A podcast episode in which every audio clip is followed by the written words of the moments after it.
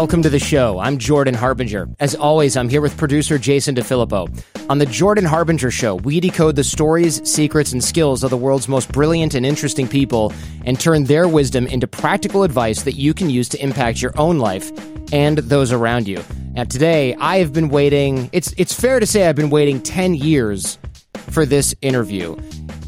Frank W. Abagnale is a security and anti fraud consultant for over 50 years now. He, at one point, was one of the world's most famous con men, starting at age 16. He was caught when he was 21. He traveled the world forging, printing, what have you, $2.5 million more than that in checks. He impersonated a Pan Am co pilot, which allowed him to travel for free. Uh, he also impersonated a Harvard lawyer, a resident doctor at a local hospital, a Columbia educated professor, and the FBI finally caught up with him in France and they asked if he'd basically come and work for them because he had figured out so many holes in so many systems. He actually today designs many of the secure checks banks and companies use today. And today, Jason, we've got some amazing stories. I mean, we're going to hear all about him impersonating pilots, how that worked, how the check fraud game worked, how he impersonated a doctor, how he ended up impersonating a lawyer and working at the district attorney's office. Yeah. No less. so it is this guy, he is full of stories. He's been fighting crime and fraud for five decades now, almost. So this is just one of the most amazing episodes that I've had recently. I've really, it's really a joy to have Frank W. Abagnale here today. If you want to know how we manage to book all these great people and manage relationships, well, we use systems, we use tiny habits. Check out our six minute networking course, which is free over at jordanharbinger.com slash course. And by the way, most of the guests here on the show actually subscribe to the course and the newsletter. So come join us. You'll be in great company. And here is Frank W. Abagnale. Frank, thank you very much for taking the time. This is uh, exciting and it's going to be fun. Catch Me If You Can is one of my favorite movies. Of course, I read the book multiple times. I'm just a big fan of that. Yeah, and you know, I I think for a lot of folks, myself included, there are some kids that grow up dreaming of being rock stars. There are some kids that grow up of dreaming being an athlete and there are other kids that didn't have a chance at all that and then got into a lot of trouble as a teenager and then went, "Uh oh, am I going to be in prison later? And then I saw the movie and I went, okay, good. I can live vicariously through Frank Abagnale's story and then not go to the prison in France with no lights and no toilet. That's true. And I've had a lot of young people tell me that. In a way, you were a millionaire before you were 21 and you, you flew planes as a pilot, but you couldn't fly. Uh, the first question that comes to mind with the whole pilot scam is Did you not look too young? I mean, most pilots are like 40 something. No, I actually, that was the one advantage I had. I had a little gray hair. I always looked a little older. I went to a Catholic school, and every week we had to go to Mass. You had to dress in a suit. My friends always used to say, You look more like a teacher than a student. So I had that, I had that going for me. But one thing that I noticed is that when I put that pilot's uniform on, no one questioned that I looked too young to be a pilot. But if I had met you in a restaurant or a bar and I was just in casual clothes and you said, What do you do? And I said, No, I fly for Pan Am, you'd have said, I don't know, you look a little young to be a, a pilot. So it was amazing that the uniform was so powerful. People just saw the uniform. That's all they saw. That's funny. Yeah, that makes sense. And there's a psychological principle there that I think a lot of people use even now. I mean, extrapolating this to the work you're currently doing with your new book there are people that say, "Oh, I'm calling from the IRS or I'm calling from the police station," and they sound really official, and there's background noise, or they'll have a, they'll have a sound effect that to you or me or somebody else is clearly a sound effect, but to somebody who's 65 and doesn't deal with the police or law enforcement, they go, "Oh, this person must be at the police station because I I heard a fake siren in the background or something along those lines." And yeah, it's, absolutely it's absolutely um, you know, people convincing. First of all, the caller ID is manipulated to say it's the police department, so they believe it is when they pick up the phone. Then they hold that background noise in the background. It's a boiler room, so they're able to switch calls to different people as if they were transferring a call to a detective or somebody in another department. So yes, it sounds very real. And to people who are not aware of the scam or what's going on, it's very easy to fall for it in a way, that's the uniform. That's the 2019 Pan Am pilot uniform. It's the the the look as if the numbers spoofed, the background noise, or, or anything like that. And I, I know that there's a lot of concepts that we'll use that you can teach us to illustrate these concepts throughout the the show here. I thought it was interesting. Your first victim, if you will, was actually your own father. I mean, th- this belies a little bit of of your story here because I think a lot of hardcore con men where you go, oh, this is despicable. They're not really, they go into this looking for really easy marks and old people and innocent people. But to con your own dad, either you're the worst teenager in the world or you're doing this for shits and giggles, for laughs, for, or for chicks. I never looked at it as about conning my dad. It was all about girls. And I was this young kid who, uh, you know, wanted to have the means to meet these girls. So, I just came up with this idea, but it was so complicit with the people who helped me. You know, I would literally go to a gas station and tell the guy, I'll take these four tires. He'd bring them off the rack. I'd give him the credit card. He'd get an approval. Then he'd come back and say, I'd say to him, you know, I don't really want these tires, but I'll tell you what I'll do. I'll, I'll sell them to you for a hundred dollars. So you'll basically get the money from the credit card company, but you'll uh, make a profit and you keep the tires. And every single person, no matter what gas station I went to or service repair. Absolutely, I'll do that. So it was more about me just getting money. I wasn't thinking about my father getting stuck with the bill or having to pay the bill. It was so if I was really convincing anybody or conning anybody, I felt I was conning the gas station uh, to give me that money. Yeah, that I can I can see that. At the time you're a kid, you're not really thinking that far ahead. This is the opposite, though, in many ways of how you ran your scams later on. It seems like your vision your vision got bigger picture and longer term as you got a little bit more developed. I would say as you got older, but this is all happening when you're still a teenager. So I don't know if I don't know if that's the right word. Older. Yeah, well, all you know, everything happened between 16 and 21, and people say, you know, you were brilliant. I wasn't brilliant. I was just a kid. But being an adolescent, I had no fear of being caught. I had no fear of consequences you know, I really, every single thing that I did, I didn't premeditate or it would have never happened. I would have rationalized it and said that won't work. So, you know, I went into banks cashing checks, but it was very difficult to convince them to cash a check for me.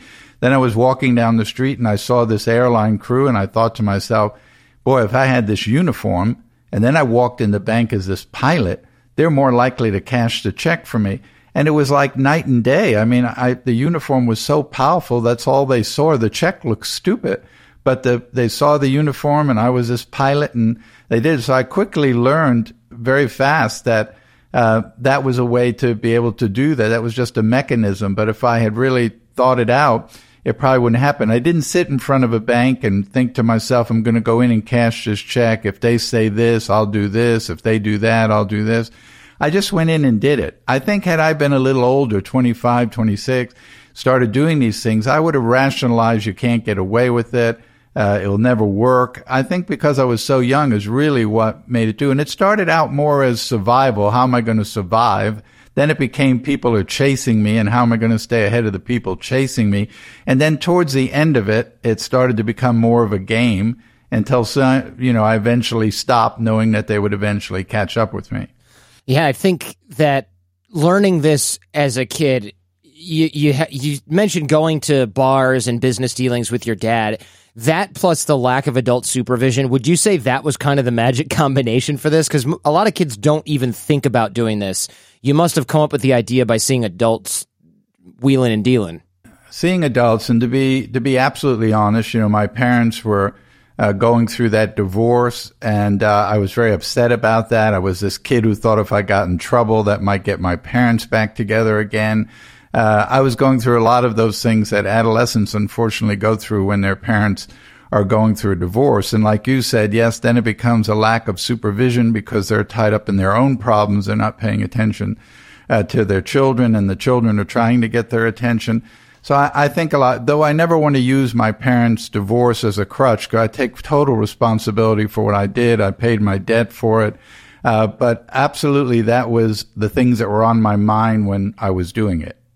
You mentioned in the book that you put on the uniform, and I'm paraphrasing here, but you put on the uniform to feel better about yourself in some ways or to feel important. Uh, how much of all of this was done in the beginning? Like you said later, they were chasing you, but in the beginning, how much was done to prove to yourself, to prove to others, I'm smart, I'm, you know, I value, I, I can do this. I, I'm just wondering, because I feel like that's a very teenage boy thing to do. Yeah, I think that because I was so young, I felt there was anything I could do. Uh, I wasn't afraid of trying something. Again, I think the uniform started out more as to me as a mechanism to be able to go in and cash these checks. But then when I saw the respect the uniform got, that obviously was a very good feeling. And uh, then I was able to meet girls and everything because I was this young guy who was a pilot in a uniform. Uh, you know, all those things just added to it, but they didn't start out with me thinking that. It started out with me just saying, this is a good mechanism to go in the bank and cash a check. Yeah, the old slippery slope, right? I suppose. Right. Yeah, the, the momentum took on a life of its own. There's a scene in the movie that Steven Spielberg had, which is so true, is that, and actually I did walk up to a TWA counter. I was getting, it was in a uniform. I was getting ready to purchase a ticket. And she said to me, are you buying or riding? I said, I beg your pardon? Are you riding the plane or you're buying the ticket? Uh, you want to be in the jump seat? I said, the jump seat? Yeah, I gave you a pass. Just go on the jump seat. Well, I learned everything as I went. I had no idea you could do this. So then I started riding around on planes in the jump seat. Ah, uh, right. That's where she, you walk up to the counter. Of course, I rewatched the movie recently. You walk up to the counter. She goes, "Are you my deadhead to Miami?" And right. Leonardo DiCaprio goes, "Uh, what?" right? Because he'd never exactly. heard that before. right. Ugh, the whole act like you belong there and walk right in advice it, it sounds to some people, oh, okay, that's cliche or it's antiquated, it's old. I'm never going to fall for that. I think people who think that way are that's the type of thinking that makes you a good victim or a good mark because they think I'm immune to this. This doesn't work anymore because everyone's heard of this trick. Uh, do you agree with that? Uh, you are absolutely 100% correct. And uh, people are people also are basically very n- naive. Uh, I find that a lot of young people are not very resourceful. If I took them to New York and took away their iPhone, they couldn't find their way back to Virginia. uh, it's just a, a, amazing to me today. And that's why I tell people all the time that I'm amazed that what I did 50 years ago is thousands of times easier to do today due to technology and the fact that you can do it from thousands of miles away, the fact that nobody ever needs to actually see you. Uh, you don't actually see your victim, so all emotion goes away, all conscience goes away, all guilt goes away. So it's actually much easier to do today than when I did it. That's an interesting point, and I'll, i want to get to some of this in a little bit. That it's easier now because I think that surprises a lot of people. But the the whole act like you belong there. This is hardwired biology, right? It's not a matter of wearing a suit, having a name tag. I think fighting hardwired biology, the tribalism that exists in humans, where we see the guy in the pilot's uniform, we're wired to think that something we see is actually true or actually there. And fighting that hardwired biology takes a lot of vigilance. I think it takes a lot of training, some of which you provide, but people don't naturally have this. I don't look at a pilot who's standing in an airport lobby and go, that could be a fake pilot. The chances are slim, but he could be a fake pilot. I would never think that because I'm not trained to think that there's a fake pilot walking through the airport trying to scam flights or get through security. It doesn't make any sense. But even today, I do that. I look at the buttons on the uniform to make sure the buttons are the actual real buttons. I look at the wings a person has. Uh, but, you know, I always used to say, traveling with my wife, that I could point to a corner and go, you see that guy over there? He's a policeman. Or you see these guys over there getting, they're getting ready to sell drugs. Uh, and she would sit there and go, how do you know that? Uh, or, you know, I'd see some guy standing on the corner and say, that, that's a cop. And she'd go, no, he's just a guy in a suit. No, he's got a pair of handcuffs on his tie, the shoes he's wearing. Uh, these are just things a part of being extremely observant that I learned at a very young age, and that helped me through all of that and helps me in my career later. That definitely makes sense. I mean, being observant is one of the, the, you have this sort of three pillars that we can go over later in the show of a good con man, and observant, I believe, was one of those pillars as well. Absolutely. It, it, the observance that you have, that was this something that when you look and you say that's a cop, do you immediately go because he has the handcuffs, or do you say actually he's a cop? Let me now think of why I know that. Is it kind of an instant recognition that you then later are able to pinpoint why, or are you looking at things and you find slowly that he's a cop? Does that question make sense? It's more, of, yes, and it's more of an instant recognition. I see it and I know it. I don't question myself of uh, how do you know it? Why did you come to that conclusion? I just say to myself, I know it. Did you ever read Blink by Malcolm Gladwell? He talks about this with the fake Greek art statue. I've heard about it. I've never read the book. Yeah, so there's a for those of, of you listening that haven't also read this book, there's a, a Greek statue and it goes to all these experts and they all say it's real. And this museum curator, or this other expert, he goes, It's fake. And they say, How do you know? And years go by and everyone's studying this and they say, You're crazy, it's real. We authenticated it, we've cut you know, we took drilled holes in it and and all this stuff. and it turned out later on, he goes, I got it. The fingernails are wrong. The fingernails are they're wrong, they're the wrong, whatever. I can't remember the exact reason. And then they basically said, well, if you're so, all right, let's look at the fingernails. And they went, you're right. There's something weird about these fingernails. And I believe they drilled a hole clean through the thing and then spent, you know, thousands of dollars carbon dating it. And they went, yep, this is fake. Holy crap. And he knew it right away. I mean, within five minutes, he went, this is fake. I just can't figure out why. It took him years to actually figure out the reason that he knew, but he knew his brain, his subconscious mind knew immediately. Yeah, and that's you know if I if I can take a minute to share a story with Yeah. you know I I have uh, been teaching at the FBI Academy for four decades. I've taught two generations of FBI agents, and I basically teach them to think out of the box and how not to look at everything black and white. But several years ago, a ATM company came to me in my office and showed me a picture of a new ATM machine and asked me if they could put that machine in my office and if I could keep a couple of weeks, keep it and test it and find some ways that I would defeat it. And I looked at the picture and I said to the guy, "Well, I can tell you right now, I I can defeat it." He said, "What? How how how can you say that? We just spent millions of dollars on re- research and development for this." I said, "Well, do you have one of these machines somewhere?" Well, yeah, in the in the Kentucky airport in Louisville. I said, "Well, I recommend that we meet there and let me show you how you can de- defeat this machine."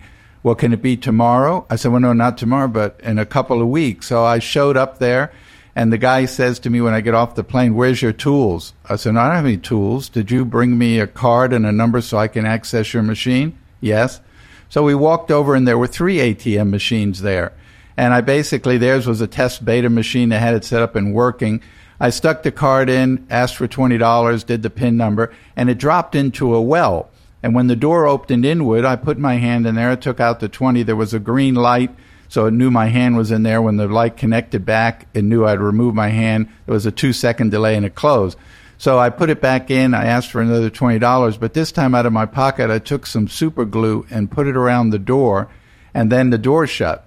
Then I said, let's go sit over here. People came up, they put their card in, $100, $50. The money dropped, the door wouldn't open. So people pressed cancel. They got their card back and they went to another ATM machine. After a few people, we walked up. I put the card back in, $20. I popped the door and all the cash came out. I said, get rid of this door. And that's why ATMs now, the money just comes out straight. There is no door. Yeah, they used to have that big metal rotating Right. Turbine, whatever you call it, like a uh, Right. cylinder in there. Right. And I remember thinking, man, you better not get your hand caught in there. And they pr- and the designer went, we're not going to get any hands caught in there because we just freeze the door when there's an object in the way. Oops. Yeah. You know, I, I have I've spent a lot of my career working with technology companies, and I think one of the best uh, ex- explanation was a gentleman named Ori Eisen, who is the CEO of a company called Trusona. And I've been working with them for five years to rid the world of passwords. But he was once asked, why do you work with Frank Abagnale? And I know he's advised you for 20 years on different technologies you developed. He said, because I'm not a criminal. I cannot think like Frank. I can develop the best technology in the world, but only Frank knows how to beat it. So he said, My relationship with Frank is that we play chess together. I tell him I did this, and then he comes in and says, Well, you know, I could defeat that by doing this. then I go back and I fix that, and he comes back and says, Well, that's good, but you could still do this.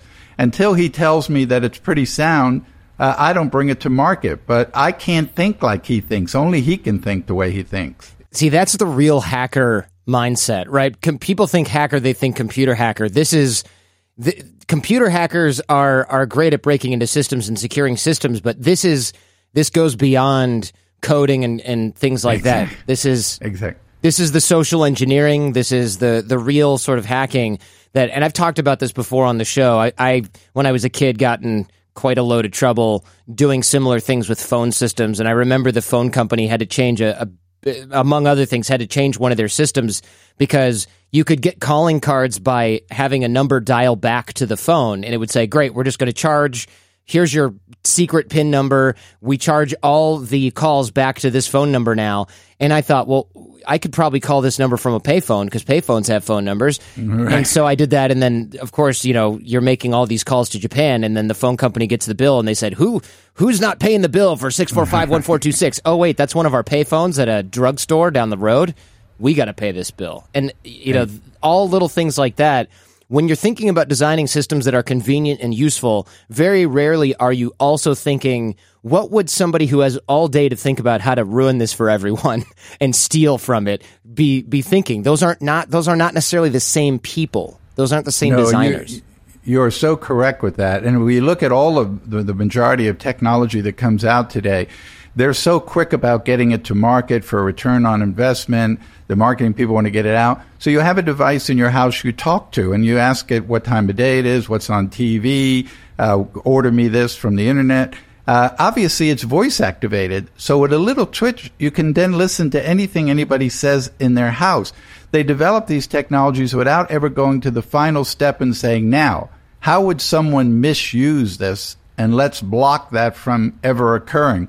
They never do that. So consequently, we got all this technology out there, and it's very simple to manipulate, whether it's a Samsung TV or your remote control, or whether it's a refrigerator in your house that tells you how much milk it's in it. All those are just access points for hackers.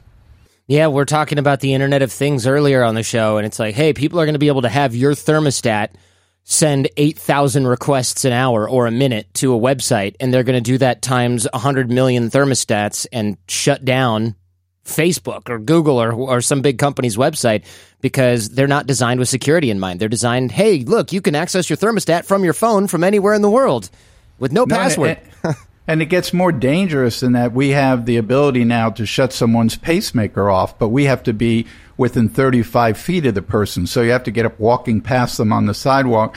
And if they have any device on them, you can shut it down, speed it up. We can take a car over because most cars have about 240 computer components in them. So we can get within 35 feet of that vehicle. Uh, we can lock the person in the car. We can shut the motor off. We can turn the airbag on. We can down the power windows and keep them shut. But the question is, if we can do that now, does that mean in five years I could do that from 350 miles, 3,500 miles, or 5,000 miles away? So I think you're going to see a lot of these things become a necessity to make sure that they cannot be manipulated, which they're not doing now. I, I couldn't agree more. Yeah, when I'm in I'm in my Tesla and someone goes, "Hey, it's so cool! You can unlock it with your phone," and I go, "That just means anyone can unlock it with their you phone." Can unlock it. That's yeah, exactly right. You're listening to The Jordan Harbinger Show with our guest, Frank Abagnale. We'll be right back. This episode is sponsored in part by ZipRecruiter. It is tough to hire. I've done it a lot in my business, and frankly, you're sifting through resumes. It's a huge pain. What ZipRecruiter does is it sends your job offer to over a hundred of the web's leading job boards. And then they don't stop there. They've got matching technology. So they scan the resumes and they find people with the right experience and invite them to apply to your job. So then, of course, as the applications come in, ZipRecruiter analyzes each one and then spotlights or highlights the top candidates so you're not going to miss it. The problem with hiring sometimes is you can't find anyone. Other times it's that you find so many people that are interested or that apply.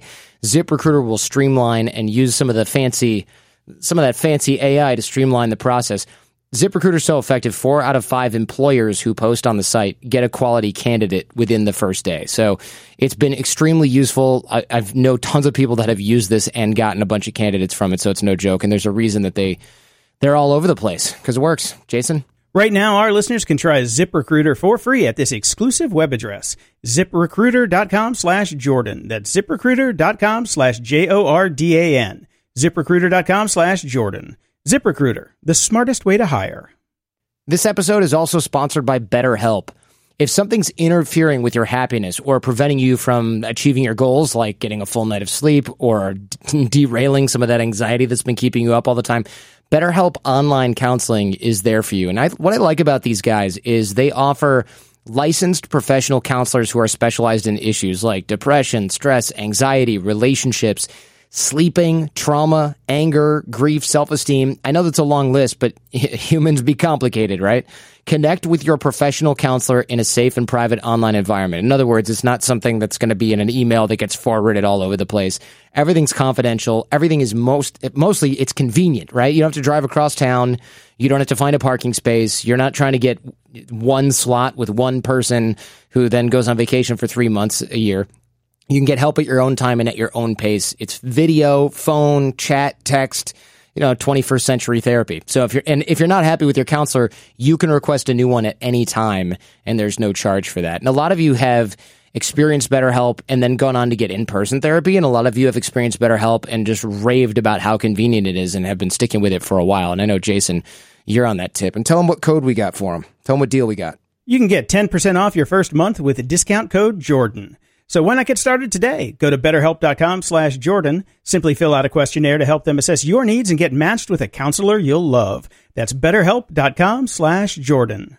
Thanks for listening and supporting the show. And to learn more and get links to all the great discounts you just heard from our amazing sponsors, visit jordanharbinger.com slash deals.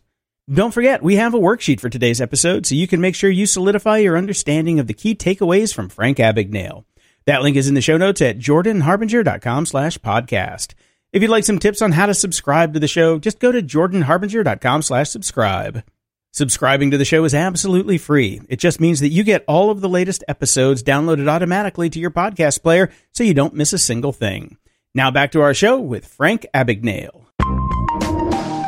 A lot of your uh, swindles, if you will, back in the day, they involved researching the other person a lot. For example, there was a bank that you had swindled back, wait, you know, decades ago now. You knew the manager would be out. You knew the name of the manager's wife as well. Eh, this sounds like a dumb question, I'm sure, but how do you get information like that and do research before the internet? Because for me, yeah, I look in all these databases, but how do you find the bank manager's wife's name in the country club they belong to? Before okay, that's why that's why it's so much easier today than when I did it 50 years ago. 50 years ago, it took me making a lot of phone calls and doing a lot of research to get that information. Today, there is so much information. We live in a way too much information world. So if you're on LinkedIn and you tell me you graduated from the University of Nevada, I go to the yearbook for University of Nevada online the year you graduate. I see who you befriended. Maybe I see who you married. So now I have your wife's maiden name. You know, as I remind people all the time, uh, some people call me the father of social engineering, but you have to understand when I did it, I didn't even know I was social engineering people. But the truth is that there is no technology that can defeat social engineering, and there never will be. Not even AI can defeat social engineering. You can only defeat it by educating people. You have to educate people that they're being socially engineered. So there's a big scam going on right now where they call into the phone company and they say to the phone company, they go through all the security questions, mother's name, social security number, your pet's name, everything they want to ask, everything they answer is correct. And then they say, how can I help you? Well, the, the SIM card on my phone is broken. I need a new SIM card. So they mail them a new SIM card. They put it in their phone and now they have everything that's in your phone on, on their phone but they know all the answers to the security questions because they're everywhere. I mean, there's nothing they can ask me on a security question that I can't go find out in a matter of seconds. That's very true. And, and that's how a lot of people, I'm sure you heard about this when Bitcoin really spiked. A lot of people were going, wait, I got hacked and they go, "Oh, your security settings are bad," and they'd say, "No, someone called AT and T, said they were me, said my mother's maiden name, the school, whatever, the street I grew up in, right. got a new SIM card, went on the website where I log in, said forgot password. They texted me a code to the phone that this person just reprogrammed. My my phone number is their own. They got the code, not me. I was at AT and T store freaking out because I didn't have service. They logged into my Bitcoin or my bank account and they drained it. And people go, "Oh my gosh." So now the weak link is some guy in a call center at AT&T or Verizon who makes 15 bucks an hour. That's that's not a weak link that I want with all of my money attached to it. Absolutely. And and th- this is why, you know, one of the reasons I've been involved in this no passwords, you know, passwords are for tree houses. They were invented in 1964 when I was 16 years old before I had done any of these things and here at 71 we're still using passwords. So I want to be able to call the call center and the call center at my bank identifies me from my phone and I press an app on my phone belonging to the bank and they know who I am. I don't have to enter a password. I don't have to answer any security questions. And most of all, that call center doesn't have any information about me. They're not sitting at a screen looking at my social security number, my date of birth, my mother's maiden name, all that information that they then can turn around and maybe sell to someone else. So there's certainly a way of making these things a lot safer. But like you said, the majority of people are so naive about these things. These things don't even enter their mind that there are people who can do these things and they can do them from thousands of miles away. That's it's so true. I, I went to Guitar Center yesterday. I had to buy a microphone kit, and I show up and the guy goes, "Hey, do you want five percent cash back?" I said, "Sure," because probably I'm just going to give him my phone number, and he's already got my name, right? And he goes, Right. "Yeah, you just got to fill out this little form." And the second question after name on the form was Social Security, and I said, "Hey, I'm going to leave this blank," and he goes. No, no, we use that in our computer. That's that's your customer number. And I went, "You mean to tell me that my customer number or my record number, maybe not my customer number, my record number at this store is my social security number. And he goes, Yeah, but it's every store does this. And I said, No, I don't think so. And he goes, Yeah, I used to work at this other he named a couple other stores. He goes, all the all of those databases, they all we just look you up by social. And I was just thinking, wow, so there are tens of thousands of people, if not hundreds of thousands of people across America who are able to access millions of people's info at all of these department stores, all of these electronic stores because you wanted $3 off of the thing you just bought. Absolutely. I remember a few years ago going to a Westin, W E S T I N hotel. Very nice hotel. The girl asks for my driver's license. So I take it out to show who I am. She starts typing everything in my license in her computer. I said, What are you doing? Oh, we just enter all this different license number and all this information. So first of all, I live in Oklahoma. My license number is my is my social security number. I don't want you having my social security number, date of birth. Your hotels all over the world. Someone in Africa, someone in Nigeria, somewhere has access to this information you're typing in. I don't want you putting that in there. Uh, but you know they're not even they're even naive about all that. Take the people who are taking the information are naive about how someone could use that, whether it be internally or externally. Yeah, to be fair, look, it's not just Nigeria. I'm far more worried about the kid in Ohio who watched Catch Me If You Can last week with his dad than I am about right, somebody in. Nigeria. Right? I- I mean, Exactly, but Yeah. the point is that there are criminals now. It used to be, you know, 50 years ago, you dealt with domestic criminals, and it, it wasn't that difficult to track them down, prosecute them. Uh, today, you're dealing with somebody sitting in their pajamas in Moscow with a cup of coffee and a laptop, and they're thousands of miles away. But this is also why we talked about earlier. You know, even in the old days, a con man had a little bit of conscience about him. So he said to himself, you know, I'm going to take this man, old man for his money, but I'm going to take him for all his, all of his money because he's kind of a nice man. I don't want to take his home and away from him. Uh, there was some, some emotion involved in it. Uh, today, you, the person never sees you. You never see them. So they have no sympathy for the victim. And that's what's so scary today. Yeah, I, I was going to ask about this. This is why people are are trolls on the internet, right? Because if I disagree with you about something, I might say, Frank, you know, I like you, but I think you're really wrong about X Y Z policy. But if I'm on the internet, what I say is. I hope you die in a fire and you're Exactly. burned to death slowly. You know, I don't, I don't even, and then, you know, if I ever met you in real life and you said, weren't you the guy who said, I hope you die in a fire and burn to death slowly? I would be embarrassed, right? Because I'm a normal Exactly. human, right? Right. But on Reddit, Absolutely. no such thing. No, no. or on the internet. Right. Uh, the the process for learning about the airline stuff, like what equipment people use, this is called elicitation for people who haven't really heard of it. It's it's almost a way of it's almost an elicitation scam. The way you get information, and in in the book in the movie. You have this reporter gambit where you say, I'm with the school paper. I want to interview. Was it a, a manager at TWA or United? And you were asking him It was- questions? They changed it a little bit in the movie. What it actually was is I, I went out to Hangar 14, which was a Pan Am hangar out at JFK, and I said I'd like to interview one of the pilots just to, to give for a story I was doing about being an international airline pilot.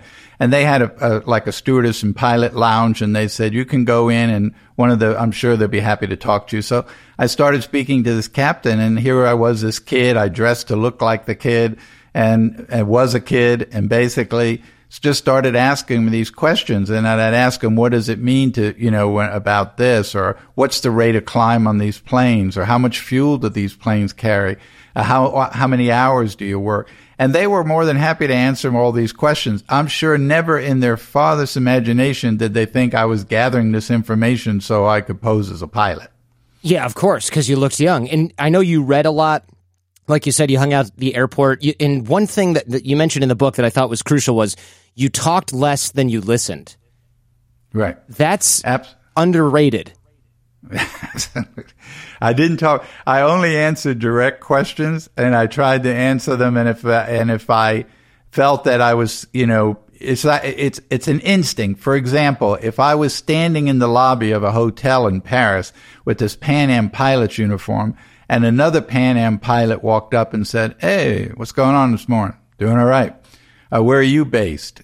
Yeah, I'd say, well, uh, San Francisco. Oh, really? You must know uh, Captain Elliot Jones. Oh, yeah, I've met Elliot many times, flown with him a few times. What about Bill Carter?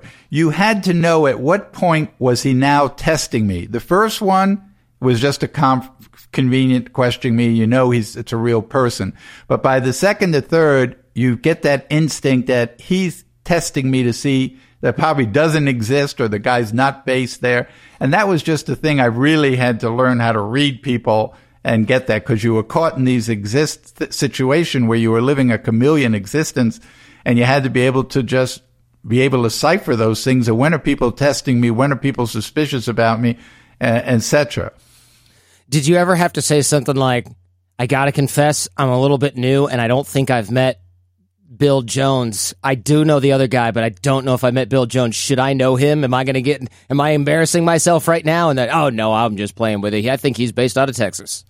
Yeah, no, those are the kind of things I do. But I had to sense when was that point? Was that in the first guy he gave me, the second guy he gave me, the third guy, and uh, that was just some instinct that you had to say, okay, now this guy's really just testing me, so I need to, uh, you know, I need to watch what I say. I think some of that has to be tone of voice, the way that they're looking at you, right? Are they leaning, are they really focused on you or are they doing their thing and making small talk? Because eh, those things add together and you go, hmm, this person is putting a lot of attention on this last name that he's asked me instead of checking in. Why? Right. right. And it's, uh, yeah, it's, it, it's so hard to explain because it's their facial expressions. It's the way they mo- and the way that you're able to read it. And then you, you know, you realize as a young kid, nobody taught me to do this. I just know how to do this. And I really don't think about it like, wow, I was good at picking out what he said. It's just that that instinct, you're looking at his facial expressions, his mannerisms, and you're starting to realize, you know, this guy's testing me. Uh, you can't explain how'd you know that. It's like being observant. How'd you know those things? Sometimes it's just an instinct you had.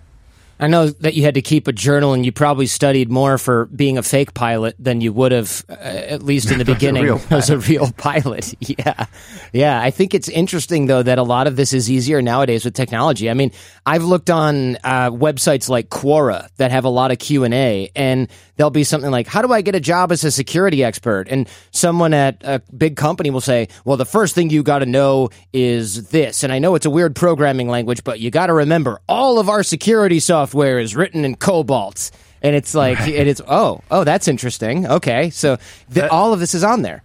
Yeah, there's just way too much information out there that today is so easy to do any of these any of these things and it's a it's a little bit scary. You know, when I go to the airport now, I observe all the time that when you go through security and the crew comes through, uh, all they're doing is flashing this ID card that I could make in five minutes, 10 times better looking than the ones the airlines actually give them. And nobody's really paying attention. They're just holding it up and they walk through. And then you ask yourself, why all this security if this person just happens to have a uniform on and they've got this card that they could have made up with any software program? They could have put a hologram on it. They could do whatever they wanted to make it look real and they can go go through the airport. So the technology in your hands today to do these things is just uh, truly amazing and incredible, and people were very naive about it. Absolutely, I made fake IDs. I hope the statute of limitations is up on this. yeah, I, right. I, I made fake IDs when I was a teenager, and the way that I did it was I made the absolute worst possible Photoshop, printed off on a photo printer, and laminated ID that you could possibly find. But since nobody had Photoshop, nobody had a photo printer, and nobody had a laminator in the in the mid '90s, it was people would go, "Wow, okay, well this must be real." Now, if you get if you got this fake ID from anyone, you would say, "So you obviously just made this, and you probably did it on your phone." exactly. Right? And you remember the story that I got on board one of the flights, and for the first time, a pilot said, The FAA tower wants me to see your license. I said, Oh, um, you know, I put that in my flight bag and I checked it. And he told them that, and they said, Okay. So then I thought to myself, Boy, uh, I have an ID card, but I can't let that happen again. So I was looking through a flying magazine, and I saw an ad where you could have a actually a plaque made of your FAA license. It would be a aluminum plaque with black letters and velvet around it and a wood frame. All you had to do was supply them the information. So I sent it in, said I was this pilot, this is the equipment I flew on, my height, my weight, and they came back with this plaque. And then this plaque, I went into a printing shop in New York and I said to the guy, look, this is my pilot's license on a plaque, but I'd like to be able to, you know, like a diploma, I'd like to keep it in my wallet. Uh, can you do something with it? Yeah, I can put it on an Itek camera. I'll shoot it down and I'll print it out on a, a white cardstock with the had the FAA logo on it. was black and white to begin with. Uh, and when it was done, I mean, I had what looked exactly like the real FAA license. That's why they're so much more sophisticated uh, today. But that's how simple it was to do. And and again, this technology didn't exist today. The technology that exists is so much far easier to get those things done. This is amazing because, of course, you were supposed to have the FAA license, probably send a copy of that to the plaque place to have the plaque made, but instead you had the plaque made and then you used that to get the license. right, exactly. Because they didn't ask me to send it. All they did is say, fill out this form, and then they fill, put it on the plaque. Right. Because who's who's going to be a, who's going to get a fake right.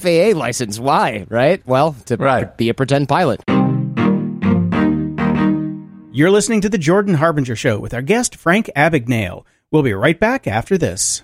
This episode is sponsored in part by figs. Now, figs are the I, I, hate overusing this metaphor, like the 21st century of scrubs, right? So scrubs are the what nurses, doctors, dentists what they wear. And if you've ever worn these or seen these, when you get up close and personal with them, they're not high quality. It's kind of like wearing a crummy bed sheet most of the time. Figs are amazing. What these amazing people do every day is more than a job. You got to dress the part. This is a uniform. It should be functional. It shouldn't get coffee on it, and then while you're trying to clean it off, you rub a hole in the dang thing because it's made out of Kleenex fabric. Figs. When I got these, when I got the sample, I was like, these are super high quality. These are really, really nice. The fabric is thick enough but still breathable. They have zipper pockets.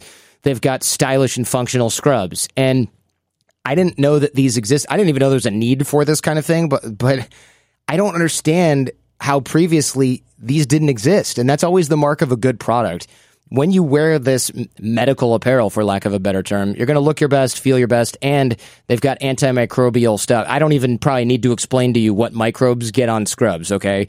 So, antimicrobial seems like table stakes, protects from germs and bacteria, really soft, wicks moisture, four way stretch. They've got yoga waistbands instead of a crappy, like, shoelace drawstring, like a lot of these other scrubs do and they donate hundreds of, of, thousands of these sets in over 35 countries because they give scrubs to other healthcare providers around the world when you buy a pair. So, yes, there are gift cards available. So, next time your doctor, nurse, dentist, dermatologist, or pediatrician saves the day, tell them thank you. You can send them some figs or grab some for yourself or someone you love. Jason, I know we got a good deal for them.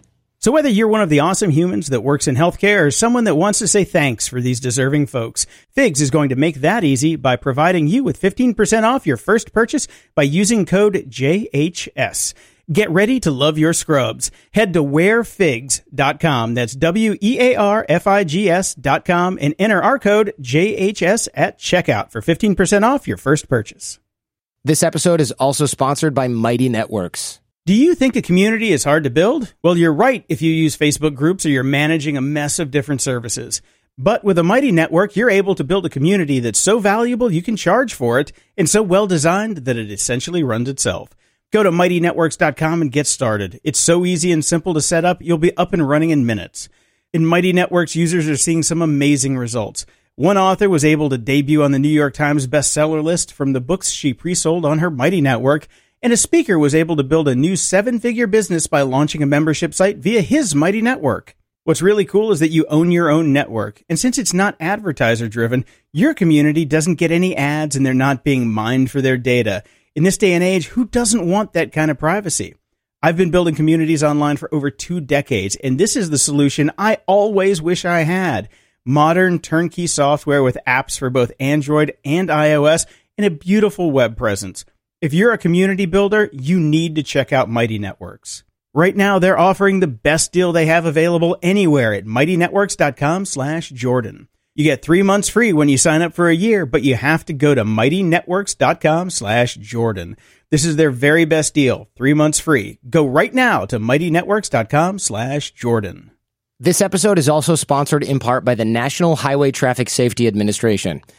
Everyone knows about the risks of driving drunk. You can get in a crash, people can get hurt or killed.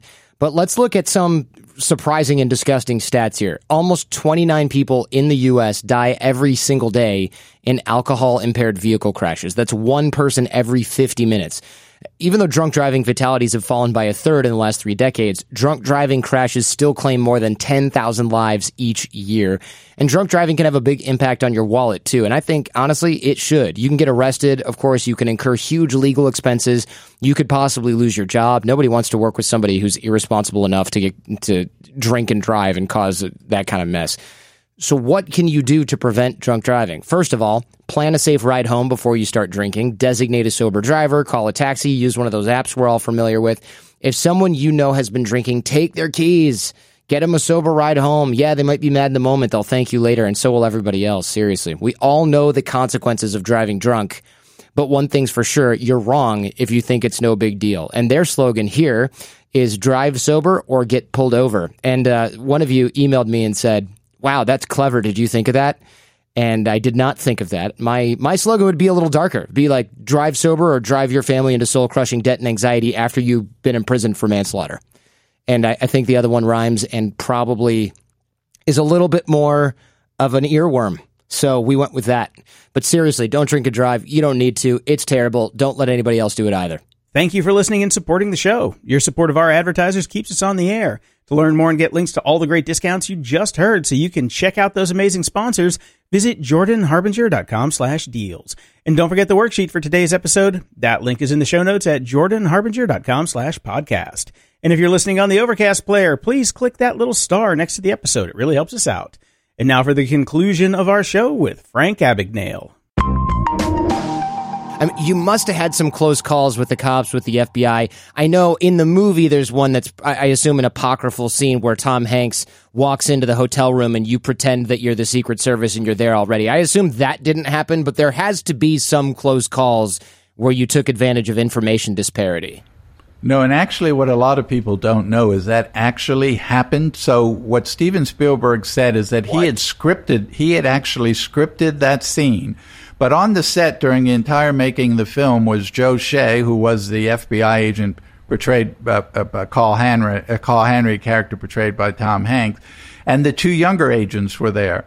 And so he, during the entire filming, they were on the set. So he got a lot of their information from them. And basically, he's asked him to read from his notes. So he read that I walked in the room, I had my gun drawn, I heard someone was in the restroom, I told him to come out. He then identified himself as a Secret Service agent.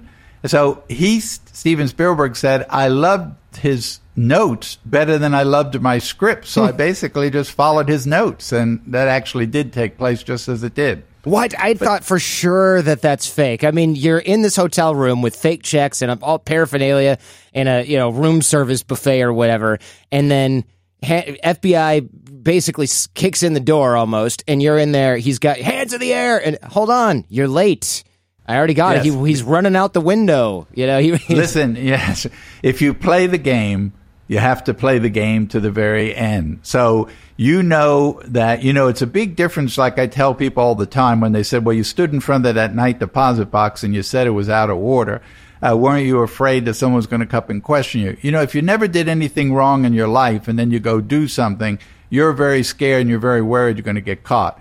If you've done a whole bunch of things and people are chasing you and it's just another thing, it's just a question of uh, I might get caught this time, I might not. So you're going to play the game out to the end, and and that's all I was doing. I didn't think I'd get away with it, but I just played it to the end, and I did get away with it. Unbelievable. He must have been so angry after he was that. mad at me all the time. yeah, my God. Did, did you ever get sick of being on the run? Like, you start thinking, oh, I should go home. I mean, it sounds exhausting, and it, it seems like I would almost want to get caught at some point just so I had an excuse to stop. You know, it, it's it was it, absolutely. I mean, it, I, even if I knew where all of this brought me to where I am today, I would never want to relive that again. It was an extremely lonely life. Uh, you know, I I never got to go to a senior prom, a high school football game, share a relationship with someone my age. I didn't see my parents or my family uh, for years. I spent some horrible times in some horrible prisons uh, it certainly is not a life I'd recommend for anybody, and was certainly not worth it to even where it brought me uh, today. And it, it, it was a life where you know people were constantly chasing you. You really didn't have any friends. You know, I met people, and uh, they believed me to be somebody else. That was one of the things that surprised me that the people that I encountered, flight attendants and other pilots, for example, doctors, I never cheated any of those people. On the contrary, I gave them money. I took them out to dinner. I took them on trips. But when it was found out who I really was and the police questioned them, they were very, very angry. And as a young kid, I couldn't understand, well, why is this girl mad at me? I never did anything to this girl. On the contrary, I bought her all these things. I took her all these places. But what it really came down to is people do not like to be deceived. And they felt that, you know, I took you in as a friend. I trusted you and you were lying to me all the time. No, you didn't physically take anything from me. You didn't physically harm me, but you truly deceived me. And I realized that people, that had much more impact. It's like people say that when someone robbed their house and they say, well, no, they didn't take anything, but they went through all my drawers and everything like that. And it bothers them considerably. Uh, I came to understand that that was the real thing that, you know, that really bothered people that they were deceived. Yeah, I think that's probably it. And look, I mean, there was uh, was her name Rosalie, or at least that was it in the book. You Yeah, were go- right, you were right. going to marry her. I mean, she didn't care about. She, I'm sure she thought vacations or n- nice bags or whatever were cool, but I mean, she was probably looking forward more to starting a family. And then she found out you you weren't even you. Right. And when I told her that, you know, uh, I, I, I, I was telling her that because she was 26, 27 years old. I was 18 years old. I knew she was getting serious about me. And so I was just telling her, you know, I'm not a pilot. Well, I met you on the plane when I was just riding in the jump seat. I'm only telling you this because I care a lot about you. I never told anybody this before, but you know, uh, I ran away from home and this is the circumstance. So we were out riding bicycles and she said, well, let's go back to my house. And I said, you know, why don't you go and I'll come in a few minutes. And so I went by and I went one block over from her house and went down the side street and I looked over the fence and all the police cars were there. Well, you know, at that point I said to myself, see, you can't trust anybody. They only like you for who they believe you are. And that kind of reconfirmed I'm never going to tell anybody again who I am and what I did. But then years later, I realized that this woman who I, who I actually met years later and her brother years later, she, she basically thought, here's this kid. He's in trouble. The police are looking for him. He, he could get hurt. So she did the right thing. But for me, I looked at it as an adolescent who said, see, I honest with one person and tell them the truth and they turn around and call the police. But that was the mind of a kid versus the mind of an adult like she was. Yeah, of course. W- w- was that maybe one of the worst or first real emotional consequences you had from your scam? I mean, it seems like your your Yeah. feelings were hurt for the, maybe the first time. Yeah. And absolutely, and went through that whole thing that people really only like you for who they think you are, you know, and uh, if you're not the pilot, you're not the doctor, you're not somebody important, then people really don't care about you. Did you think you could or would stop at some point on your own, or did you feel like you had a wolf by the ears where you just couldn't stop because people were chasing you? No, I and I eventually did stop because you get tired of running and I was getting older. And the other thing that came into play is, you know, your conscience. When I was 16, I really had no conscience. I didn't think about any consequences or what's going to happen to me. But as you know, as I got a little older, for example, I used to walk in the bank and just cash a check. But as I got a little older, I'd go in the bank and I'd have to convince the teller to cash the check for me. then when I walked out, I'd say to myself, you know, I hope this teller doesn't lose her job because really she wasn't supposed to do this. And I convinced her to do it. And I'd hate to think that they're going to fire her because she did it. So my conscience was starting to really, uh, to really bother me. And I knew that eventually, I always knew I'd get caught. You'd have to be a fool to think you're not going to get caught. But I, I didn't want, I didn't have it in me to go turn myself in. So I moved to this little town in southern France and I knew eventually that I left a trail. They'd eventually follow the trail, and they'd eventually uh, catch me, and they did. I know that you also ended up impersonating a doctor, and I I thought to your point, that's one of those things that you can just only do when you're younger and you feel invincible, or if you're a complete and total, you know, sociopath, which you are are not, because this was obviously dangerous and you, you have to be in a position where you're not really thinking about that. And I know you, you used humor and flirting to deflect disaster and real duties and things like that when you were kind of put on an emergency shift.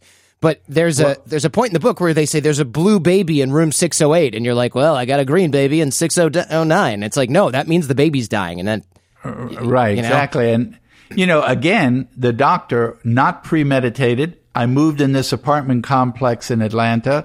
Uh, it asked on the application occupation. I didn't want to write down airline pilot because they were looking for me posing as a pilot. Right. So I wrote down doctor, and that's all I was going to write down. Then the girl started asking me questions about, well, what kind of doctor are you? I said, I'm a medical doctor. I'm not practicing medicine right now. Well, what type of medical doctor are you? And I said pediatrician because it was a singles complex. Only single people live there. I thought that was pretty safe. But then I ended up meeting a doctor who was a pediatrician there. He in- introduced me to other people. And then I started reading a little just to keep up conversation with him. And the next thing you know, they had an opening in the hospital because a doctor had had a death in the family. And it was just for two weeks that the doctor had left. And they were looking for someone in an administrative capacity uh, to, to cover that shift. So I always kind of looked at how far can this go? So, you know, I'd say to them, do I have to treat anybody? Do I have to physically take care of it. No, no, uh, because you're not licensed to practice medicine in the state. It's just a temporary certificate in an administrative capacity. So, you know, I really didn't go in like in the movie and look at a patient or something like that. I basically was just in the hospital, but I did get situations where they asked me questions and I had to go look it up or read it to answer the question. Uh, and again, I, I would have never stayed there, even if I thought I was getting away with it, because I was always smart enough to know that, you know, that whole thing, you can fool people some of the time but you can't fool people all the time. And I knew that eventually people would get wise to me and they'd catch on. Yeah, of course. So again, you're kind of getting sucked into it. You, you thought I'm never going to have to pay the piper on this whole doctor thing, and then you know, dot dot dot. You're working at a hospital emergency room. Exactly. But again, if I had premeditated, if I had said, oh, now I'm going to go to Georgia and I'm going to pose as a doctor and I'm going to get a hospital, a job in the hospital as a doctor, it would have never happened. But that's what I mean. Everything, if I was anything, I was an opportunist. I see these things came forward and I saw them as an opportunity. I could do that. I could get away with that. And again, because I was so young, I just thought I could do it. I was invincible and I could get away with it. Had I been older, I would have sat there and said, oh, they'll never believe that. I'll never get away with that. They'll catch me. Uh, it was just a totally being an adolescent had a lot to do with what I did. Why con your way into these exciting occupations and then become a lawyer? Look, I'm a former lawyer, but it, to, to con your way from airline pilot, uh, doctor to to the lawyer bit, especially when making a pilot, uh, being a pilot, you made more money. It's kind of like getting a Michelin star and going to work at Chili's, right? Like I love my lawyer buddies, but it, the only reason I can think of is it must have been a great place to hide from the FBI at the Ger- Attorney General's uh, office. Uh, you know, we're back to the same thing. Yeah. I, obviously, I, I left the hospital because I knew I couldn't stay there doing that, even if they had asked me to stay there. And then I met a flight attendant who basically started talking to her. She was from Louisiana. She said that her father was the attorney general there. And I started dating her, and then she uh, she said something to me about uh, in a conversation. I back in those days, all pilots had second jobs. They could only work 80 hours a month. So they were accountants. Some of them were lawyers and they did, they had owned small companies. They were entrepreneurs as well as flying. So I made a comment to her that I had a uh, law license, that I had practiced law for a little bit, but then I became a pilot. But I said, now I'm furloughed. This is back when the airlines would furlough pilots for a month or years at a time. And I said, so I'm kind of looking for work. So when I went down and met her dad, uh, he said, well, why don't you take the bar here in Louisiana? If you pass the bar, you can work in my office. And I just went ahead and did it. Again, it was an opportunity. If I had said to myself, I'm going to Louisiana to be a lawyer, it, it would have never happened. So I always look back at everything I did and think of myself as more of just an opportunist and that the fact that I was a kid, I was willing to take on those challenges without being scared about them. It's kind of like you're kind of like the Forrest Gump of of imposters. exactly. I know uh, there was a sheriff. There's a quote from the book that I just love, and I think it's a sheriff deputy that says this. And he says Frank Abagnale could write a check on a piece of toilet paper drawn on the Confederate States Treasury, sign it "You are hooked," and cash it at any bank in town using a Hong Kong driver's license for identification. So I could, I could, and I believed I could, and I probably would. that about says it all when it comes to your level of confidence and swagger when you're doing this stuff. And you mentioned that when it comes to forgery, it's not how good the check looks, it's how good the person behind the check looks. Absolutely. Listen, when I first started making checks, I mean, you would have laughed. You would have laughed. I mean, I would go to these stationery stores and buy these what they called blank counter checks that came in a pad because back before MICR encoding and all that, you could just write out the check and then put your account number on it. And I would type that, as I said in the book, on an IBM Wheelwriter, and I typed the bank's name in over and over to look like it was actually printed on there. And then I took a decal off these model planes and I put it up in the left hand corner and I let it dry in a book overnight so it looked like that was a four color a decal up there or printed on there and I put Pan Am's name in, the same thing, type it. I mean, if you looked at the check, you'd have said, you got to be kidding. This is junk.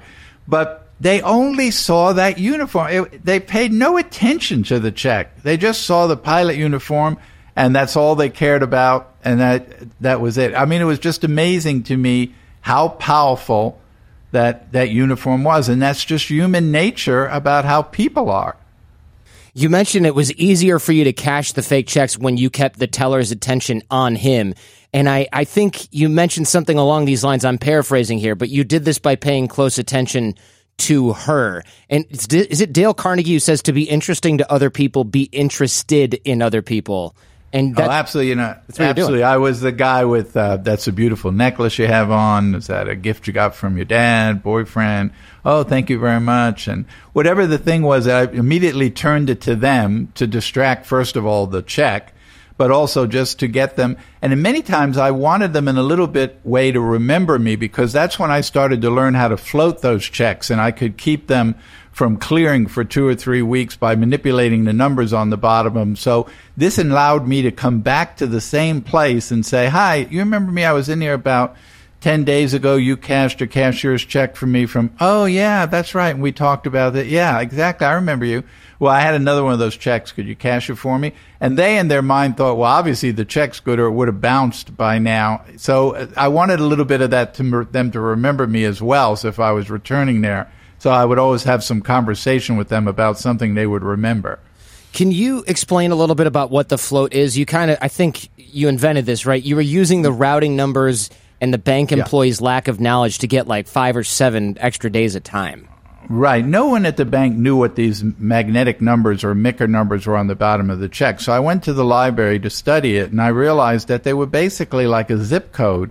That there are 12 Federal Reserve banks in the United States. They're numbered 01, which is Boston, to 12, which is San Francisco. So they go east to west. And then there are 36 branches of the Federal Reserve, which is the third number in the line. So if I were to forge a check, say, off a New York bank, which would be 021, Second Federal Reserve, First Branch, Manhattan, and I was to take that zero and change it to a one, then when I cashed a check in New York, it would go to the 12th Federal Reserve, San Francisco, to its first branch, Honolulu, Hawaii. And by the time that check got all the way there, and then that bank in Hawaii said, uh, this is a forged check, stamped it, and returned it all the way back to New York, you had a two, three week float. Yeah, so there wasn't, people would think, oh, well, that goes back to your earlier point. Oh, well, this would have bounced sooner than I saw him three ago. days ago. Yeah, I would have right. known this was bad because right. it must have gone through. They, are not thinking, right. oh, it's a bank on Hawaii. Then they thought it was a mistake, and then they mailed it back. And Right. So no, they had see, no and idea. See, Right, and somebody else is thinking they just said, "What? Why do you want to make it obvious to the person uh, talking to them and pointing out things so then they remember you?" No, for me it was more about I want them to remember me because I'm planning to come back here in a week or two, and I have to have some way to start the conversation so that they're assured with, "Oh, I cashed his last check; it was good, so this check's good." Right. You want them to essentially, if you're dealing with somebody else or somebody says, Hey, I don't know about this, they say, Oh, I know I've been working with him before. Oh, well, in that case, right. you know, my suspicion exactly. is melting away. Yeah. Exactly. Yeah. And you used real checks on bogus accounts, not fake checks, right? Once you got really good at this. So you didn't need to be like a forgery expert every time. No.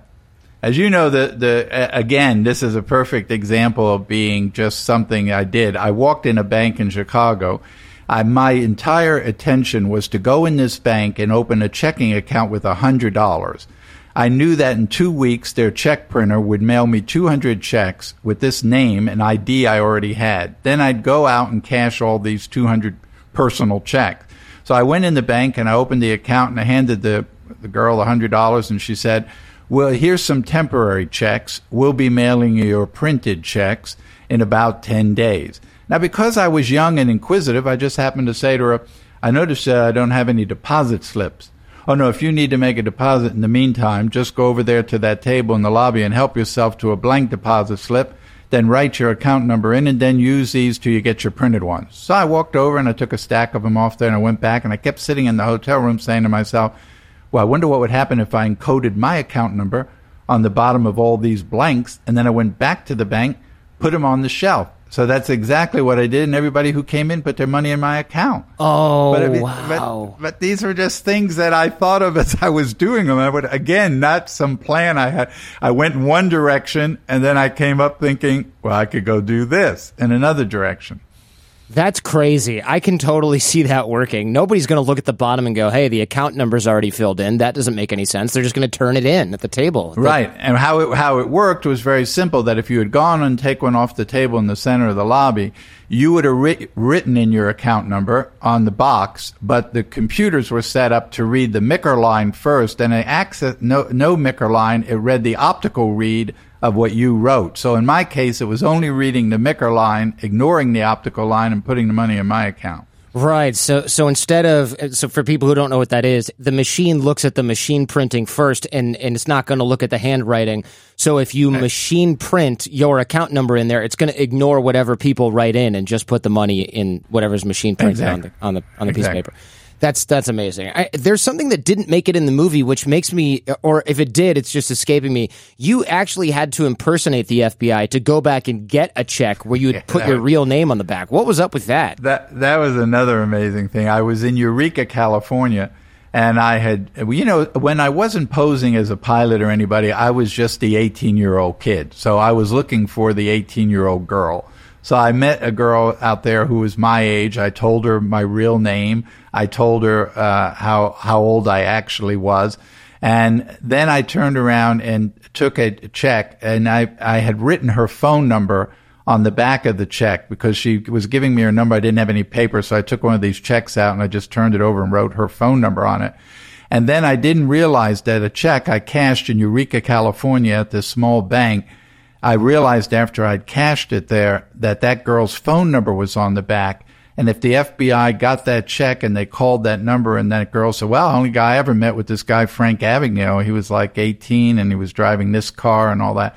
So I knew I had to get that check back. So I realized that the check was going to come back as a forgery. The bank would report it. So what I did is I waited at what I felt was the amount of time that it would have come back. They knew it was no good. I waited till the teller that cashed it had gone to lunch. I walked in dressed in a suit and I just walked up to the reception and said, hi, uh, my name's so-and-so at the FBI. I understand you have a check here that's uh, a fraudulent check, a Pan Am check. Uh, oh, yeah, that's correct. Um, I need to take that obviously for evidence uh, for the U.S. Uh, Attorney's Office. So I said, but if you like, you can make a copy of it and uh, just make a copy of the front of it. Keep that for your records. I'll sign it that I took the actual check, and then I took the actual check back and and destroyed it. And of course, she only copied the front, not the back the front, where you had your real right, name. I, right. I told her just copy the front, and I'll initial it that I took it. Wow. Yeah. I mean, you must have. There's got to be some times where you walked out of the bank and you just went, okay, I need to take a deep breath and like unclench every, you know, sphincter in my whole body right now, which is all uh, dialed in. Because that's scary. I mean, if she goes, I don't think so, or if the FBI is already there, there's a cop in the lobby. I mean, you're you're so screwed. No, that's exactly right. And but I mean, that's where I think this whole adolescent thing came in. I think had I been a little older, I would have been petrified about going back in. I probably would have never done it, but it, I would have been petrified about going in there and somebody not believing me or questioning me or saying to me, "Well, let me see your credentials." You know, I I just kind of ad lib these things, and then I, you know, in my mind, I'll deal with that when that happens. I don't want to pre-think it. Uh, I don't want to pre-act this. You know, it's kind of like when they tell me to go do a video, a training video, and they say, let's run through it first. I don't like to run through it. I said, I'll just do it. And then if you don't like it, we can do it again. I don't like to have to run through. I like to ad lib it and just do it. And, and they, they call me one take Abagnale because I just do it and I'm done. I did that IBM commercial. They had scheduled five hours for me to film that IBM commercial. I did it in 30 minutes and that's, I was gone. That's funny. Yeah, that's so the three traits of a good con man is a good segue. Personality, observation, and research. We talked about observation. Is there a way that you train security people to to hone their observation skills? Yeah, again, you know, I find that a lot of people today are, are, extremely educated. You know, FBI agents, they have law backgrounds, accounting backgrounds. When they come to the academy, they come from good families, they come from a great uh, educational background. They're very smart people. But I try to teach them to not look at everything black and white, that you have to look at things that maybe it's not exactly that. Maybe it's not what they say or they, they're making you want to believe that. I also teach them how to get information staying within the legal limits of the law, but how to get information that you need for your case without uh, going over that line and breaking the law. But again, I find that a lot of them are not resourceful, so they really have to be to, to be taught that, and and and that's basically what I do. Now, crime has changed a lot. When I went to the FBI Academy 43 years ago, there were no computers, there were no internet that existed most of the things I was dealing with were forgeries and embezzlement cases and things like that.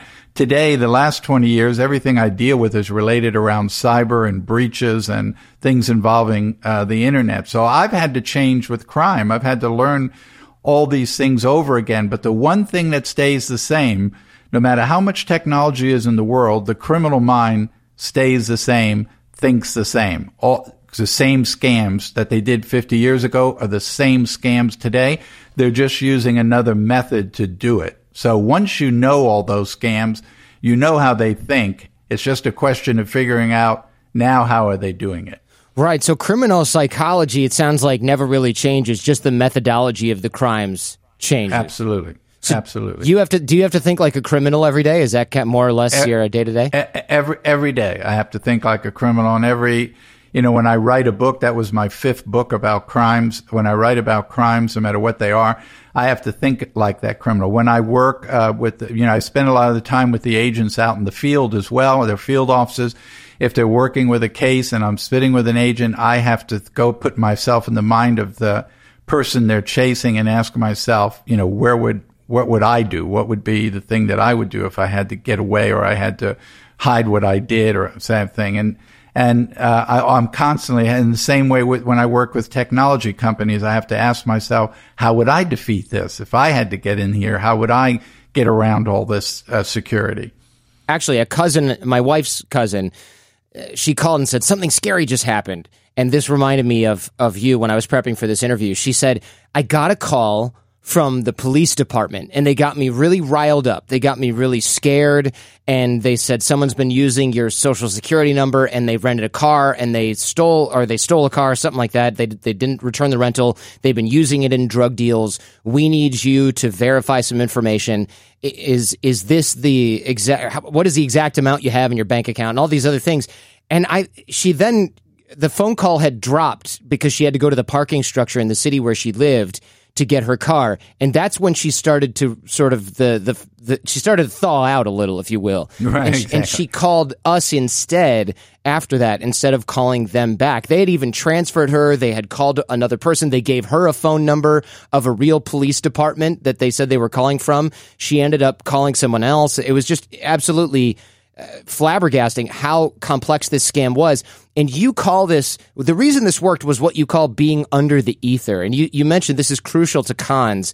It's this heightened emotional state that makes it really hard for the victim to think clearly or make rational decisions. Uh, you sort of condition them to trust you or to be infatuated with what's presented. So either greed or you've played all the right cards. They think you're a cop or the DA.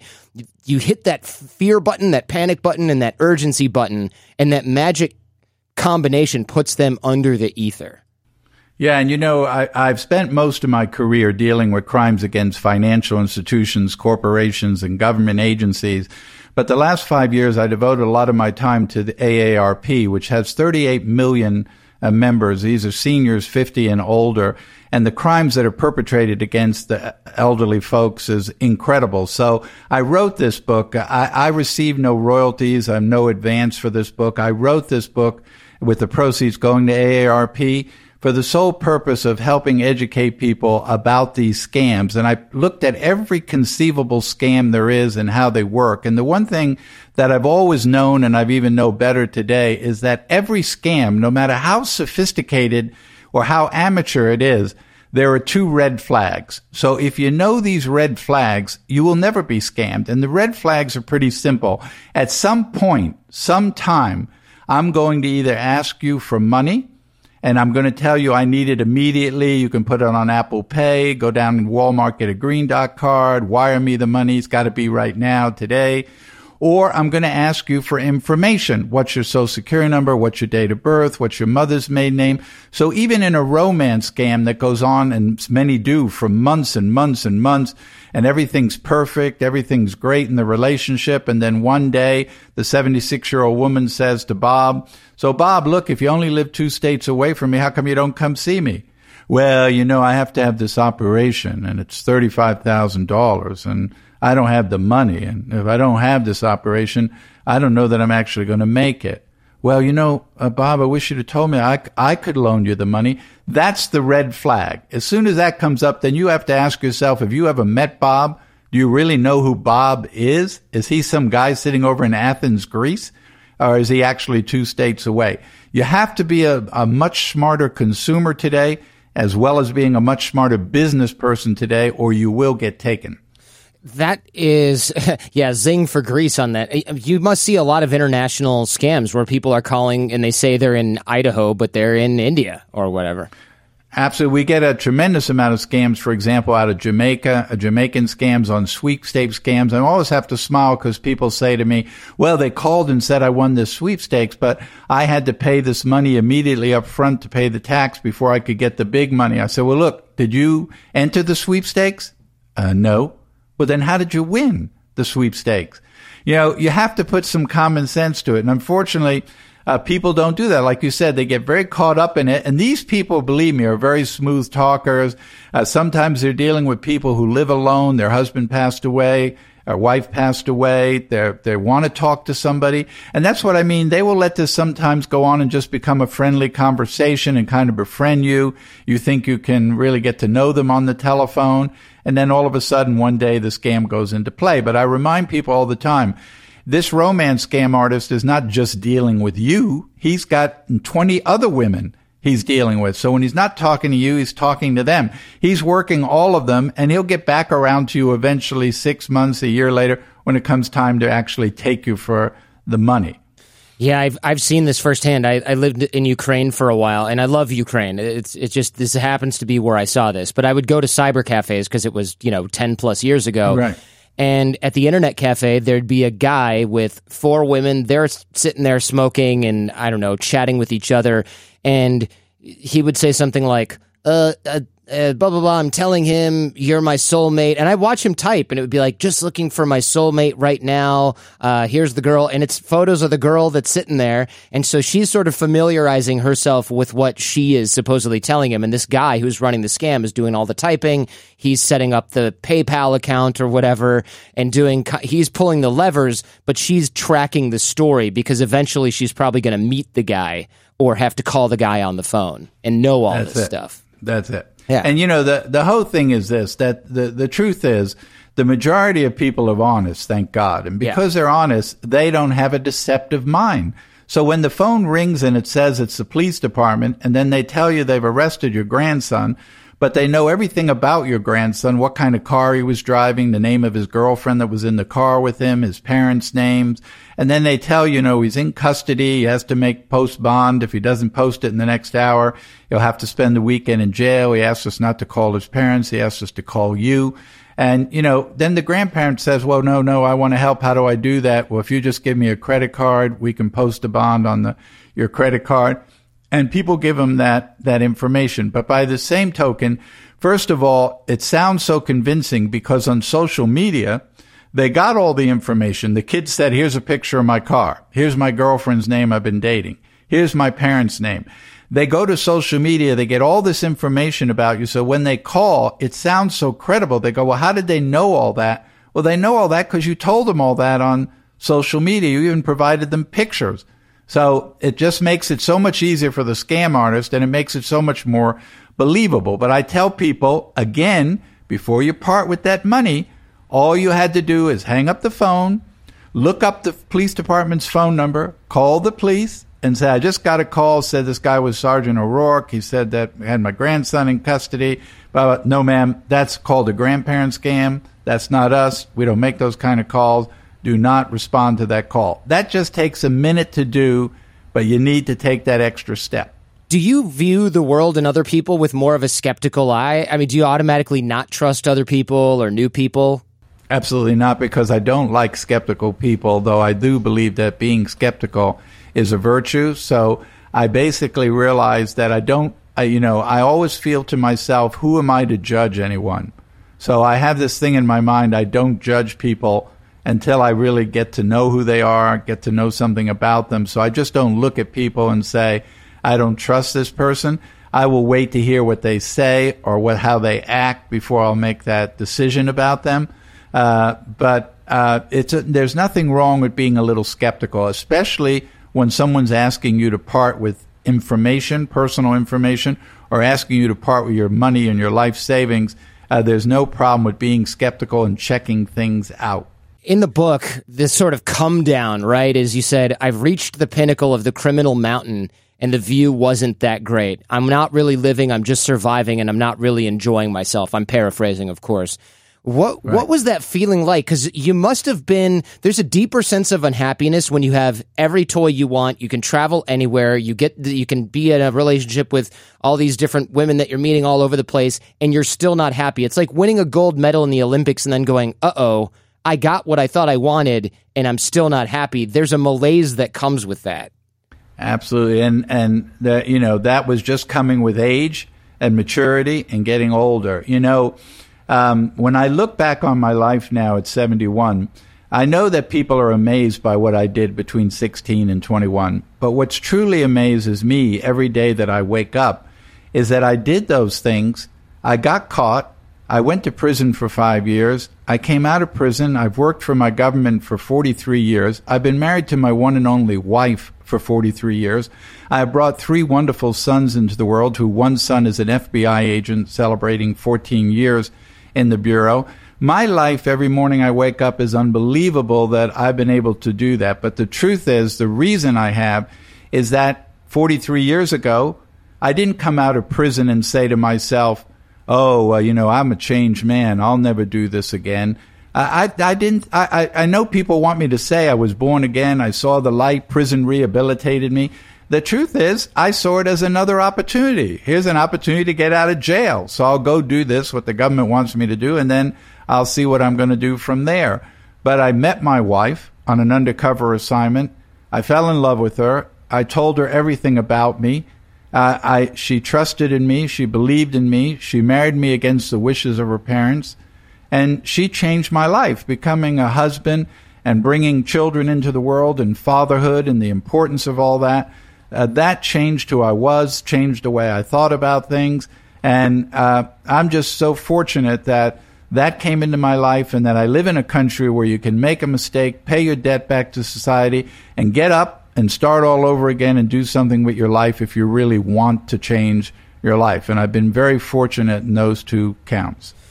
I I really appreciate this story, and I love the redemption here. Oh, You know what surprised me? I, before we go, what surprised me was how bad prison was in France. What what the heck? You don't think about that when you think about European prison. You think about Sweden. You think about Norway. You don't think solitary confinement, no light, no toilet, no clothing, no blanket. What's going on there? That's insane. It's like I, Guantanamo. have, I know, but I have to say this in the defense of the French.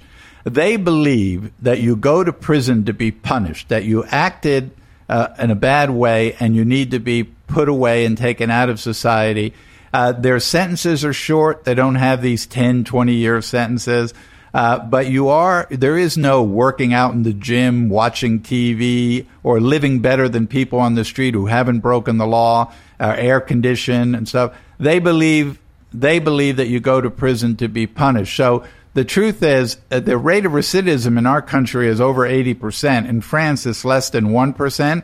And once you've gone to a French prison, you will never go back. So when I go to France now, I don't double park, I don't jaywalk, I don't do anything, you know. So I think of all the three prisons I was in, it truly had the most lasting effect on me personally. Uh, yeah, that, I can I can see it. I mean, you almost died in there. Yeah, yeah, it was bad. Yeah, wow. It was bad. Yikes. Yeah, you know, uh, you ended up in a Swedish prison, which sounds like college in the United States with maybe a little bit of less drinking. It was like going to the Holiday Inn. It was just a, a, total opposite, where the Swedes believed that if you broke the law, there was a reason for it. So we need to find out what the problem was. You wore your own clothes. They didn't want to do anything to immunize, you. They, they basically read your own mail. Nobody censored it. It was a totally, totally different uh, way of doing it. And the American prison system probably fell somewhere in between the two, uh, where you know no one really actually mistreated you but you had lost your freedom. And prison has changed so much when I was in prison, you know, so many years ago. I, I read today where these inmates are pulling scams off from inside prison. Well, they have access to the internet. They have access to phone calls. Uh, we we could only make a phone call if you had a death in your immediate family. They made a ten minute phone call from the warden's office. Uh, now they have all this access to the outside world, so they can basically pull off all the things they were pulling off when they were outside of prison. Yeah, you do hear about that, especially with mobile phones and things like that uh, being so readily available in prison. Absolutely. You ever still have nightmares about getting caught again? If prison was that bad, I don't know if I'd ever shake it. No, and my wife will tell you that not often, but every so often I'll wake up in the middle of the night, maybe scream or something, and she'll immediately jump up, and say, "What happened?" And you know, most people say, "Oh, I thought this person was attacking me, or there was a spider on me, or something." I wake up and say, "Well, I thought I was back in prison. I was thinking I was back in prison, or I was being put back in in prison." So yes, it's always with you. Yeah. You ever you ever still feel like an imposter? Like, uh oh, one day I'm going to go work with the FBI, and they're going to say, "Hey, we found out about this other thing you did. You got to we got to take you in." No, I, I don't. I don't worry about that anymore. You know, and I can travel anywhere in the world as I do all the time uh, without ever having to worry about anything like that. I mean, you know, if you pay your debt back to society and you do the right thing, you know, you, you they're not going to harass you. It's when you, unfortunately, most people get out of prison and eventually end up doing something again, and they end up uh, back in prison. You can only change your life if you want to change your life. People can't change your life for you. You have to, you have to want to do that, and you have to have some reason, some motivation to want to do that. Is it true that you were close to the FBI agent that ended up catching you? Yeah, his real name was Joe Shea, S H E A. Was a wonderful man. He and I were friends for 30 years. He didn't want his real name used in the, the movie. He was on the set during the making of the film. So Tom Hanks used an old 1950s football player's name, Carl Hanratty. But Joe Shea and I were friends for 30 years. When I wrote a book called The Art of the Steal that dealt with identity theft a few years ago, uh, I dedicated that book to him and uh, and our relationship over those 30 years. He was just a wonderful man. He had two daughters. I stay very much in touch with them and close to them. Uh, he passed away a few years ago at 88, but he lived a great life up in sound of mind sound of health till he passed away. But he, he was a father figure uh, and a wonderful man. This is a great story or set of stories, and I really appreciate your time. I think this is just such a a great set a great redemption story a great set of adventures and the book the movie the book about scams all of this is a worthy read so thank you so much frank abagnale for coming on the show today thanks for having me i've enjoyed it Jason, this is awesome. I love it. So many stories, such a great interview. He love clearly he's not sick of telling the stories. Oh, definitely not. I mean, there and there were so many stories I'd never heard before. I really think this is my favorite episode we've ever done. Yeah, this is one of the, the tops for sure. Every year, by the way, millions of American consumers, 7% of the population, are victims of some scam or fraud. And in 2017, there were 16.7 million victims of fraud who lost $16.8 billion. So that's a crazy high amount. Fraud is, is here to stay and it's on the rise. Never in history has it been easier to be a con artist or be victimized by one because of technology. Everything's faster, everything's more anonymous, everything's more global, more interconnected. And in his book, he covers identity theft, investment scams. It's called Scam Me If You Can, which is clever. Digital safety, there's romance scams. I remember a couple of years ago, several years ago now, man, probably better part of a decade here. I was coming back from Ukraine and I saw a friend of mine at the airport and I went, Oh, hey, why are you here? And she's like, Oh, my uncle is waiting for his girlfriend from Ukraine. She was on your flight. And I waited with them because my parents had forgotten to pick me up, actually. Whoops. and uh, yeah, so I was waiting for my parents to come get me, and she never came out. And he's like, "Oh, maybe she got caught by immigration. Maybe there's a problem." And, and so I was able to sort of like circle back around because I had a you know had just gotten off the flight, and so I went back and checked for them, and sure enough, she just never never got on the plane. She never got on the plane. Okay. Surprise, surprise, romance scam. Oh, and I said, man. "Did she by chance uh, have any problems?" And they're like, "No, I don't know." And then I I circled back a couple weeks later. Oh yeah, it turns out she got robbed going to the airport and asked for a bunch more money. And I went, "Oh yeah, don't Yeah. send it to her. This is so common." Heard that one before. Yeah, it's a bummer because she was flying to America to basically see her love of her life and maybe get married and you know, oh yeah, I lost my plane ticket and I need more money and all this stuff and it's like, ooh, this is never happening. This is not real. No, turns out her name was Vlad. Yep, exactly. Exactly. Her name was Vlad and she works at a cyber cafe and has 20 other guys who she's scamming and says she's coming. There is actually a difference, by the way, on who gets scammed demographically. Investment fraud are married guys who are college educated and make over 50K because that's who's investing the most. Lottery victim scams are people who are not college educated, make less than 50K, and are single. And identity theft mostly is women who are single, making less than 50K, but uh, they're being victimized for identity theft at a rate higher than average for the general population, which is interesting. I thought that was kind of interesting. They're high, they're more educated, and they're really the prime victim for identity theft. My ex girlfriend was a victim of identity theft, and she was targeted by somebody in her apartment building, and actually like was waiting for the mailman. So when the mailman came, he's like, "Oh, she's out of town," and took her mail, and then signed up for credit cards, and just Ooh. kept doing it. And you know, she ended up with like a hundred thousand dollars in credit card debt from identity theft. And they finally tracked down the guy who did it, who lived two apartments down, who was literally waiting at the mailbox and stealing all the single women's mail in the place because he figured that they had good credit and he could just sign up. And he's still in the same building, so it's still coming to the same address. And you know, it's it's crazy what people do for money. I mean, that always makes me think how how much how much drugs are you doing where you're stealing from your neighbor? You're stealing your neighbor's identity. This was Hollywood, so probably a Yeah, lot. Probably a lot. Good point. Yeah, exactly. Wow. Because like, how are you not thinking? Gee, I'm the first person, one of the first people that's going to be on the list. It's clearly Yep. mail fraud.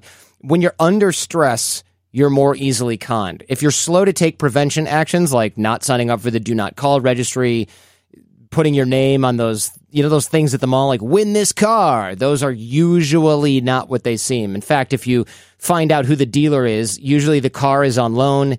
You have a chance at winning a similar vehicle, not necessarily that one. There's all kinds of scams like this that are in there. The stock market stuff, drawings, all those sweepstakes, a lot of those he mentioned are scams.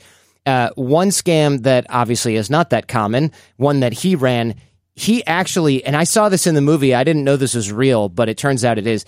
He posed, of course, as an airline pilot, but then he went to a college campus and he fake hired a bunch of college girls as airline attendants so that they'd roll around Europe with him all summer. He interviewed a bunch of them. He chose ones with personalities that were more gullible and a little bit more adventurous. And he chose, I think, like eight of them. and he flew them all over Europe in fake Pan Am uniforms, fake Pan Am gear, gave them fake paychecks that he would then cash for them because, oh, we're in Europe and banking this, regulation that, company policy this. So he would just give them cash and keep their checks, right? Because he was the one printing them anyway. And it was just crazy. I mean, some of this stuff is just straight out of the daydreams of 20 year old men all over the world. You hate to glorify any kind of criminal activity, but he just went full rock star back then.